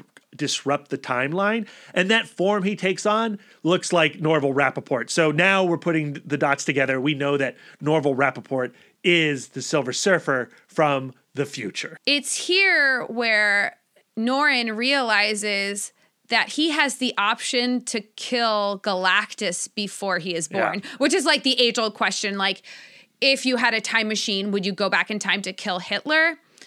Um, but in this time, it's like Galactus, who is like giant planet eating Hitler.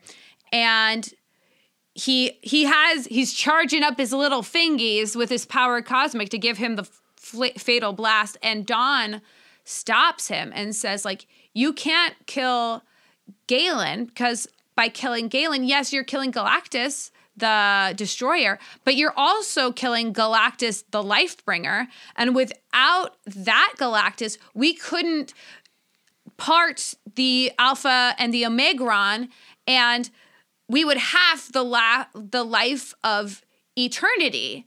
So like we would be killing everyone a billion times over by killing this one man And that's the only butterfly effect that they know of, right? Mm-hmm. They're like, who knows what other things they would destroy by doing that action. But I think it's a beautiful reminder of the Enneagram like on the on the opposite side of every sin is a strength and everything contains both darkness and light. Hmm. So you can't you can't dispel life's darkness without extinguishing some of ear- life's light. so they decide to s- go off into their own little corner and have a life together. Yes, because they cannot since the only way to get into back into our universe, so to speak, is to take the to take Galactus's incubus cell, but all they know about the incubus cell is that when you come out of it, chances are you're, a Galactus. destroyer. Yeah, yeah. You don't want to be that. Yeah. So they have to stay where they are and wait till the end of this universe, which is decades, if not hundreds of years from now. And we get several panels and pages of the life that Dawn and Norrin have in this universe together. And it is very blissful. It looks like there are many, many adventures that they have here. There are many, many untold stories that could be told BPRD style by another writer if they chose. And uh, you know, it's it's very sweet. It's lovely. It's also sad as you're reading it because again, you can feel the clock on Dawn's life ending. Finally, on Sagittanuary 12th, Oh, they've created their own calendar. and Dawn got to name the months. How Yeah. sweet is that? Uh, their traveling days are over, and Dawn is sad that they can no longer go exploring. And he pro- he goes like, "Hey, before I met you, I had a ton of adventures. So how about I just stay next to you and tell you my stories?" Oh my God, I'm crying again. um, but she tells him, You are my time and space. And he tells her, You are my universe. And they enter the place that will be her final resting place. which is place. like a Greenwood Inn. Like they've they've created like a little environment that was very much like the place she came from. That's right. And um, they both look old, but finally, Dawn Greenwood is like, you know, this is ridiculous. Stop pretending that you're growing old with me and drop the act. And he looks and he returns to looking like Norrin Radd, as we have always seen him silvered down, a very handsome bald man. And uh, he asks her, like, you when I met you, like your family and family life was everything to you. And we spent the last decades of your life separated from everything that you thought was important. And we chose not to have children because we knew this universe was ending. Mm-hmm. That's right. Which again, like, you know, for Lisa and I, we don't have kids. We're not planning on having kids. And so it is kind of nice to see a couple that are actively childless. yeah, uh, and like our situation's very much the same. Look around, our universe is ending. Everything is hitting the fan, and so Brad and I have chosen not to people. Um, but he asks her very directly, like, "Do you have any regrets related to the options that we've made?" And she pauses and she closes her eyes. Brad, flip the page. and you get the two page spread, which is the image that we are using for this episode. And we see all the people, all the characters, all the stories that Dawn has experienced in her time with Norrin. This is their life together. And it really does hit like a ton of bricks. You know, the life flashing before her eyes before she leaves us, before she leaves Norrin. And of course, she replies, I wouldn't change a thing. And then um, they recall their first meeting and the first sentence that Dawn ever said to Norrin, which is, I'm Dawn Greenwood and I'm here to save you. And he replies, And you did in every possible way. And then we see her in bed with her reflection into me. And then the next panel, her reflection is gone. Yeah, it's um, extremely, extremely effective way to show the passing of Dawn Greenwood. And like, I, like, full disclosure, like, we had to do several takes of retelling this one page because, as you can hear, I am weeping.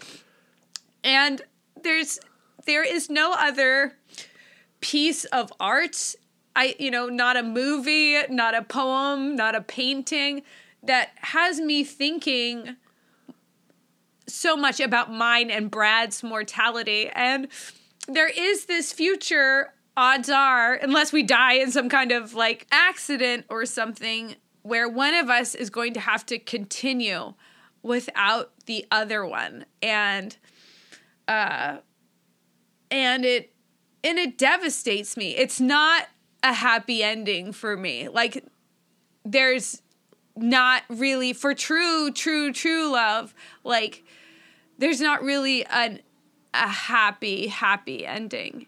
And that's the meaning of the infinite all in is when you love someone and you are vulnerable to someone and and you make someone your universe you are going to feel a tremendous pain when you're separated.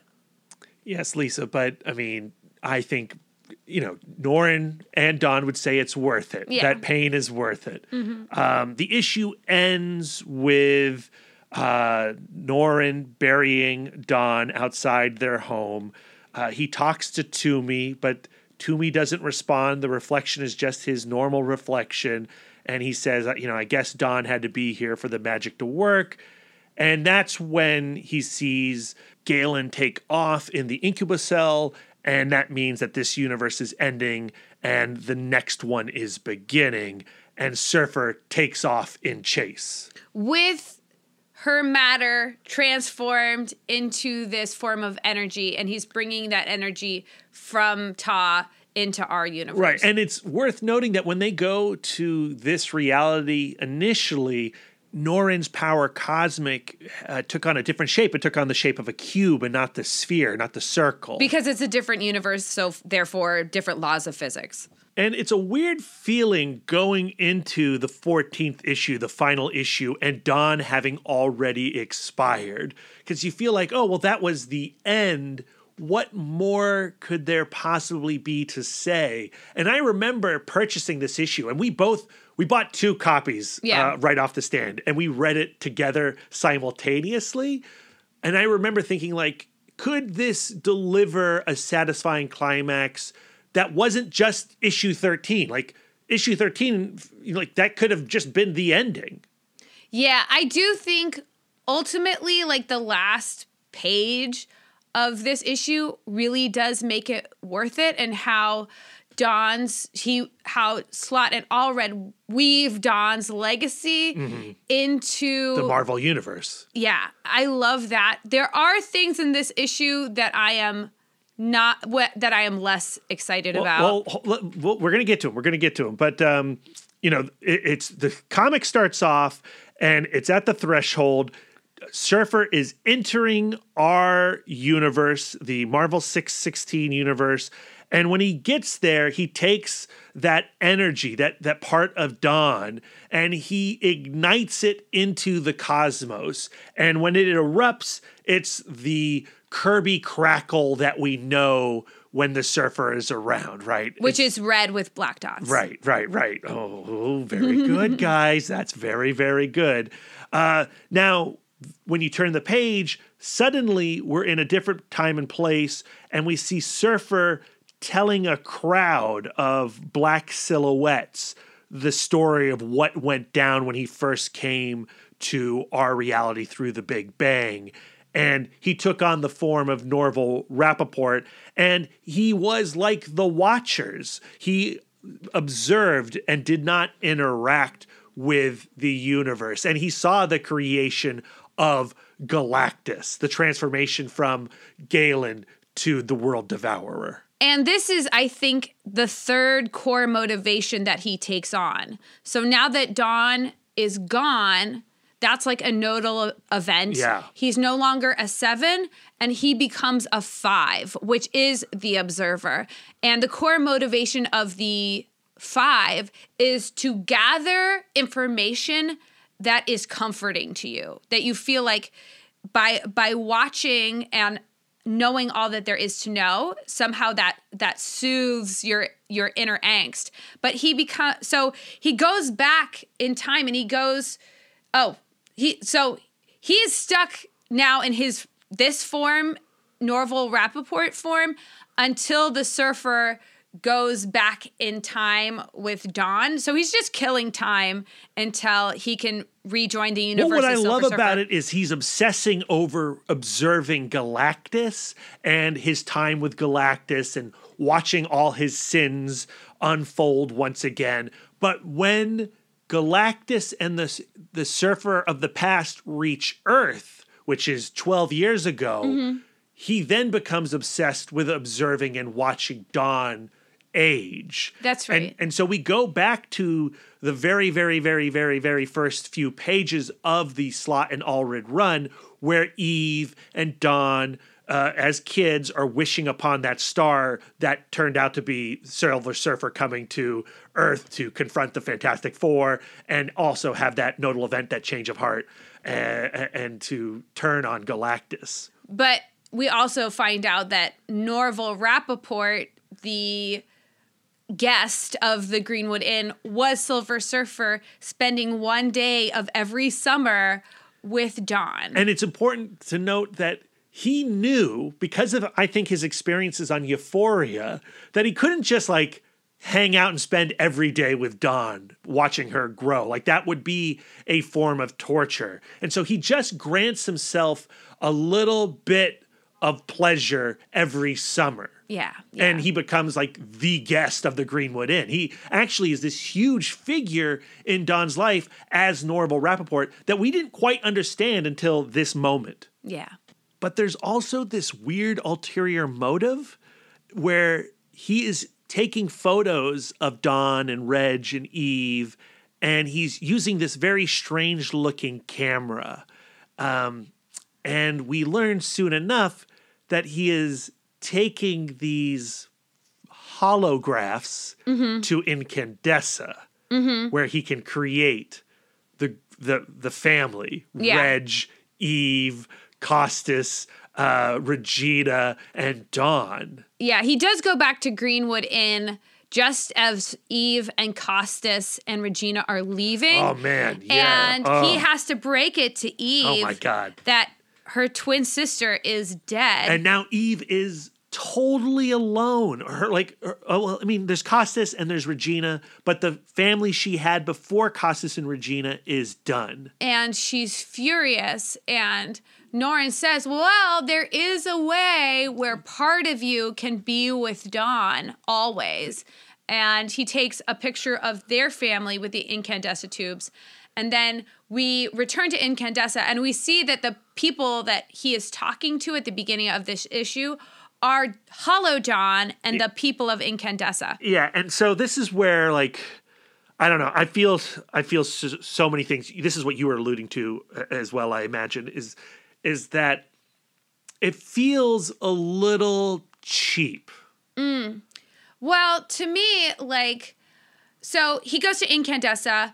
He puts the hollow tubes in the machine, and not only has he he made a hologram of Reg, who has no idea what's going on. His last memory is getting his picture taken, and then Eve and Costas and Regina, and then he had also taken a picture of himself, a hologram picture of himself, and he gives those all to Hollow Dawn so that Hollow Dawn can be reunited with her Hollow family. Yeah, and, and I totally understand why he would do this, and it does work. And it, I mean, he's basically doing everything that he was afraid Euphoria would trap him as, right? Like he creates his own Euphoria on Incandescent. But what I'm trying to figure out is what is this supposed to mean for us, the reader? Because he he goes on to say like, uh, you know, well, they go like, so you're going to get back on your board and you're going to travel without any version of Dawn. Aren't you going to be lonely? And he goes on to say like. Yes and no, because her memories still live inside me. She's still with Mm-hmm. me in that way. She's with me in my past and she's with me in my memory.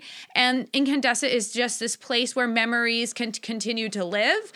But, they to- are sentient. yeah, but to me, like, well, uh, is a place that creates a caste system based on whether you're made of flesh or not, Right. and it's built on the backs of these this these flesh bag slaves. Yeah. So I like to me, I go like, well, I think Incandescent is an evil blade. It's super complicated. I do think that he needed to do this. Once the option is there, he needed to do this or he could not go on. Like this is his way of um, pulling himself out of total despair.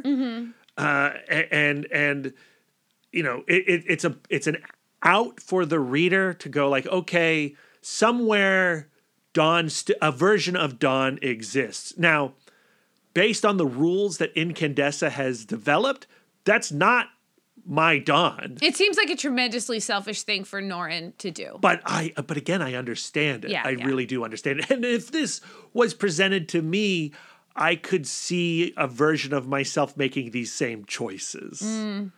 And what I like about it is that it it's actually not as tidy an ending as I thought we were going to get. There there's a lot of hurt in this decision.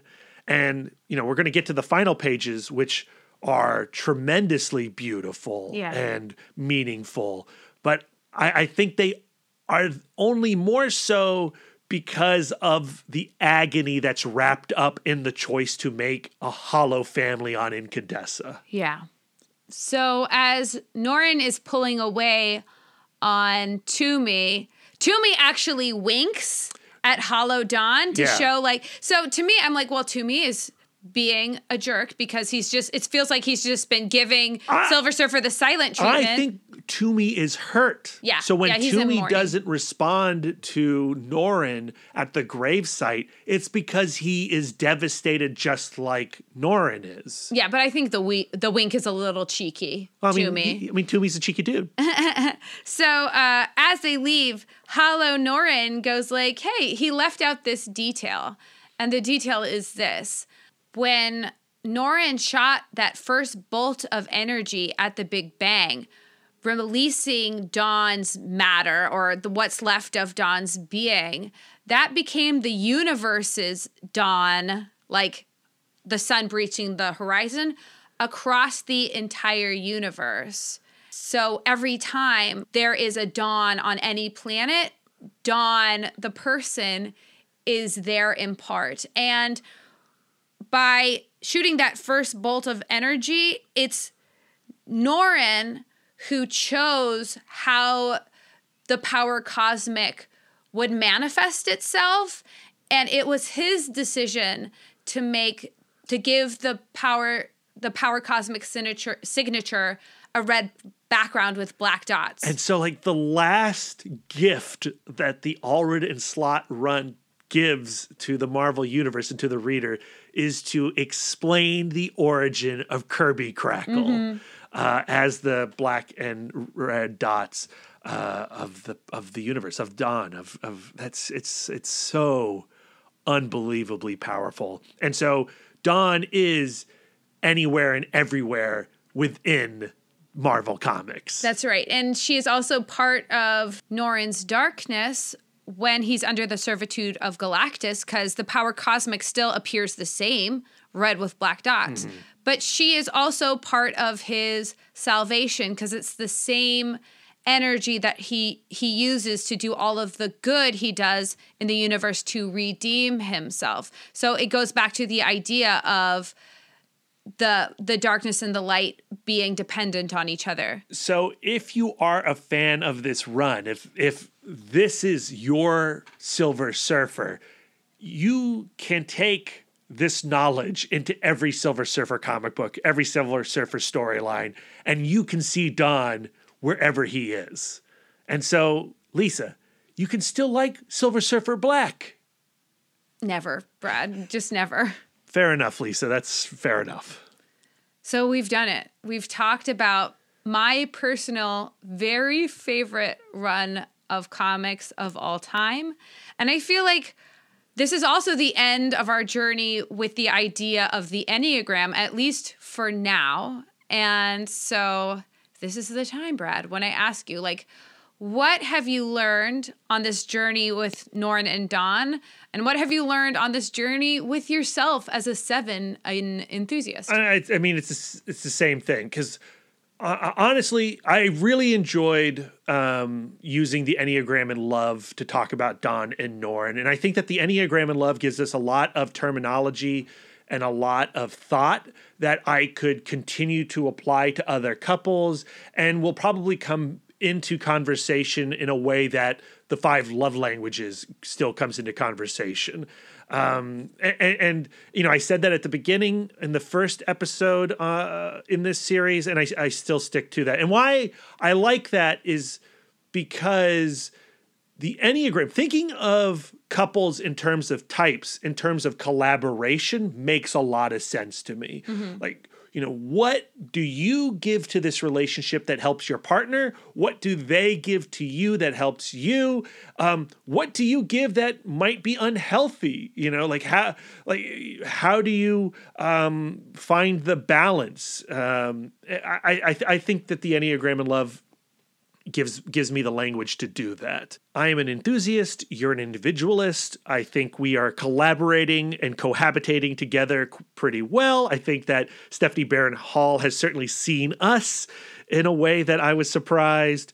Um, now, going to Norrin and Dawn, I, I think like my big takeaway is that yes, Lisa, our time will come to an end, but we will always have the past. We will always have our adventures and what we have done together. And while there is certainly the ultimate heartache in our future, I don't fear it uh, because I have a story like Norrin and Dawn to lean on. But of course, I, as a four, look at our infinite parting with through the eye of melancholy. yeah, yeah, and I'm excited about it because I'm an enthusiast. Uh, you know, uh, what what I do also uh, really love about this run is it operates kind of like the television show Lost when it first aired that first season, and you're like, check out this uh, island drama. It's it's it's an adventure series. Oh wait, there's a there was a there's a monster in the woods. Maybe. Oh hold on, there's a hatch in the ground. Hold on, I'm watching the science fiction show. And Silver Surfer, you start off going like, hey, I'm going to be reading a Silver Surfer comic. It's science fiction. Uh, there's a companion. It's a Doctor Who thing maybe, and it it ultimately tricks you in saying you you've actually just experienced one of the great love stories in comic books. And i i love the surprise that this this book offers and the twists and turns and how it truly is a traditional romance. And we need more of those in comics which is hilarious to say considering that's all we do on this podcast is cover comic book couples.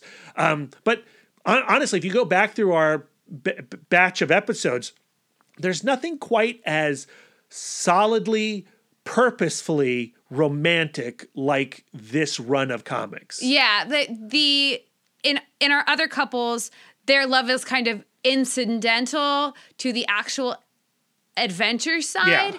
where what Silver Surfer is saying, the the the work is saying that uh, love is the ultimate adventure, and we're all we're, as we're all giving the infinite all in yeah. of going there is going to be heartbreak there is going to be tragedy there's going to be failure there's going to be sin but there's also going to be elation and redemption and bliss yeah yeah yeah yeah so uh, Dan Slott, Michael Allred, uh, Tom Brevoort, if you're listening, uh, which I just assume that all creators listen to our podcast. Why wouldn't? We're very uh, compelling. And, you know, like we're, we're pushing two hours. So thank you for hanging out with us.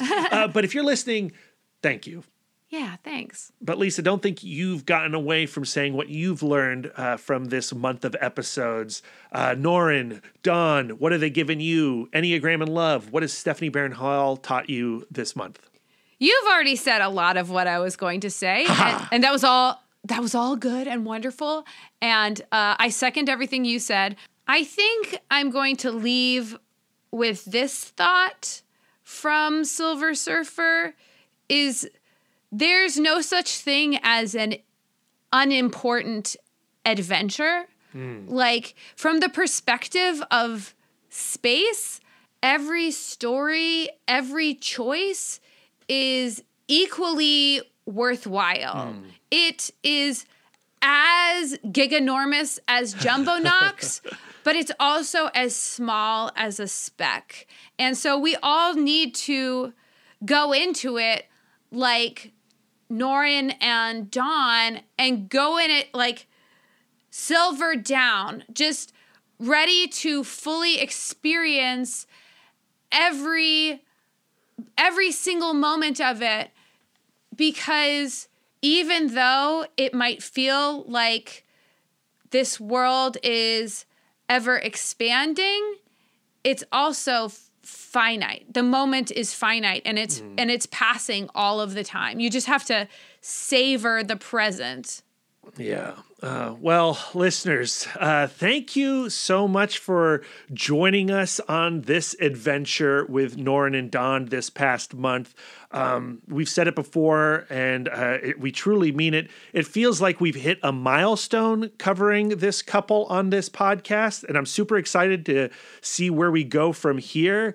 But I mean, like Lisa, I feel like we just deserve a high five for doing these four four episodes because like it, the tasks felt so monumental at the start because of how much we love this storyline.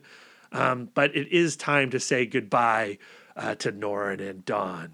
It's like the Never Queen said to eternity all good stories must come to an end.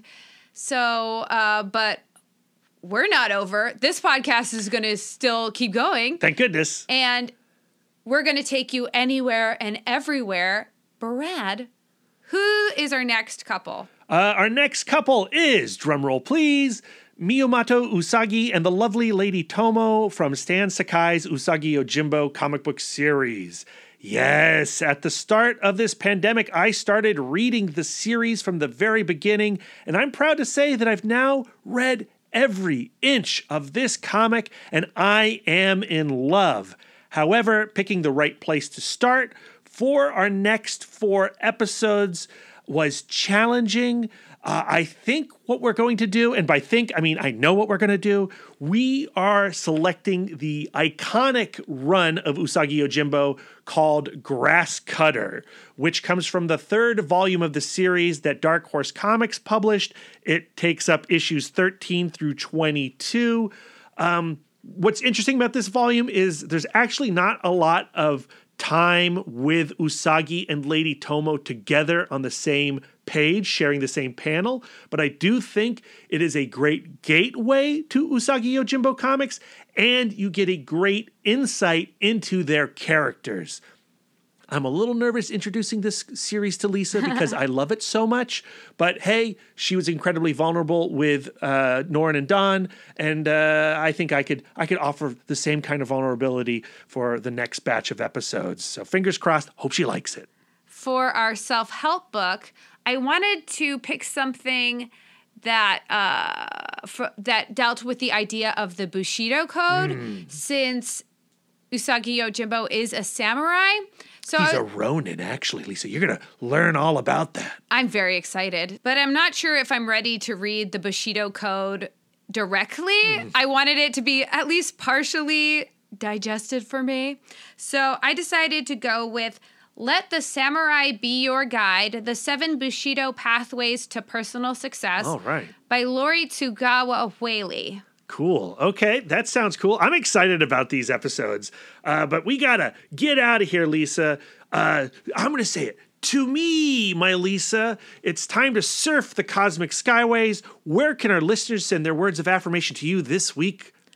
Thank you so much for asking. I am always accepting words of affirmation on Instagram and Twitter. If you have words of affirmation for our logo, you can send them to Aaron Prescott at a cool hand fluke. And if you have some words of affirmation for our radical banner art, send them over to Karen underscore X Men fan.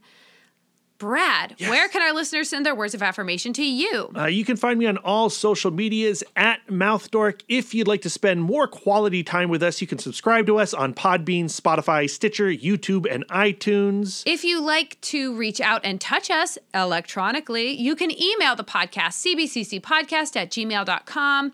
You can visit our website, comicbookcouplescounseling.com, or follow us on Instagram and Twitter at CBCC Podcast. You can give us the gift of five stars on iTunes. And if you'd like to do an act of service, why not write a review of the show while you're there? We are fluent and receptive in all five love languages. It really warms our hearts and helps the pod. So, Lisa, Yes? until next time, keep your love tank full. And your psychic rapport open. Doopy doopy bum bum ba da bum bum ba da ba. Norton and Dawn! Norton and Don't mock the way I say and Dawn. Eh, copy. We're using her book, The Enneagram in Love, a roadmap for building and strengthening relationships. We're just gonna keep going? No, no. Okay.